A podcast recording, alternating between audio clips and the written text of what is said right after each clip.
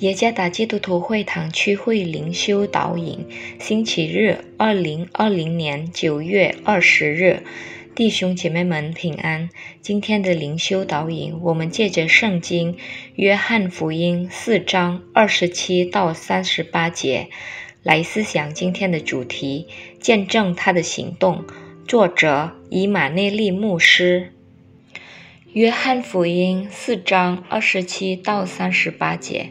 二十七节，当下门徒回来，就习起耶稣和一个妇人说话，只是没有人说你是要什么，或说你为什么和他说话。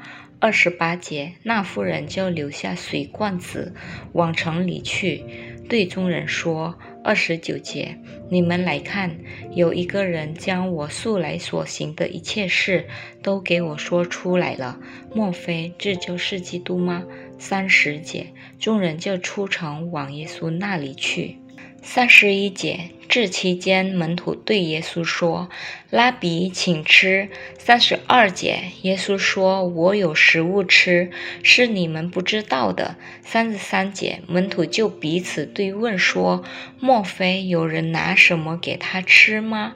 三十四节，耶稣说：“我的食物就是遵行差我来者的旨意，做成他的功。”三十五节，你们岂不说到收割的时候还有四个月吗？我告诉你们，举目相舔观看，庄稼已经熟了，可以收割了。三十六节，收割的人的工价积蓄五谷到永生，叫撒种的和收割的一同快乐。三十七节，俗语说：“那人撒种。”自人收割，这话可见是真的。三十八节，我差你们去收你们所没有劳苦的，别人劳苦，你们享受他们所劳苦的。蜜蜂如何互相发出信号来传达花朵中有甜味液，就是那蜂蜜的主要成分。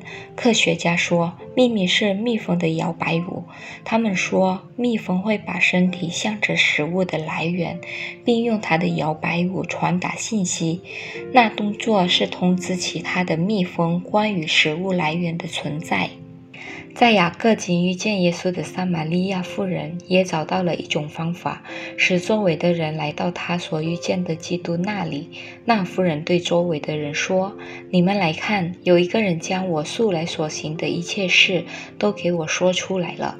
莫非这就是基督吗？”撒玛利亚人对那妇人所说的话很感兴趣，于是他们就去见了耶稣。透过撒玛利亚妇人的见证，那城里有好些撒玛利亚人信了耶稣。令人惊讶的是，那妇人是刚认识上帝的人，但她却做了见证，并成功地带领许多的人信耶稣。当撒玛利亚人聚集并靠近耶稣时，他对门徒说：“他的食物是遵行上帝的旨意。”主耶稣是活水之源，并是我们的心灵粮食。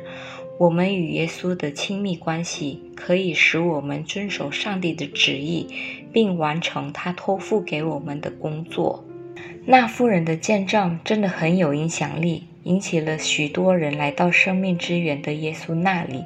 同样，我们对耶稣的见证也能够使世界的人看到和听到。上帝为了所有信他的人所预备的救赎。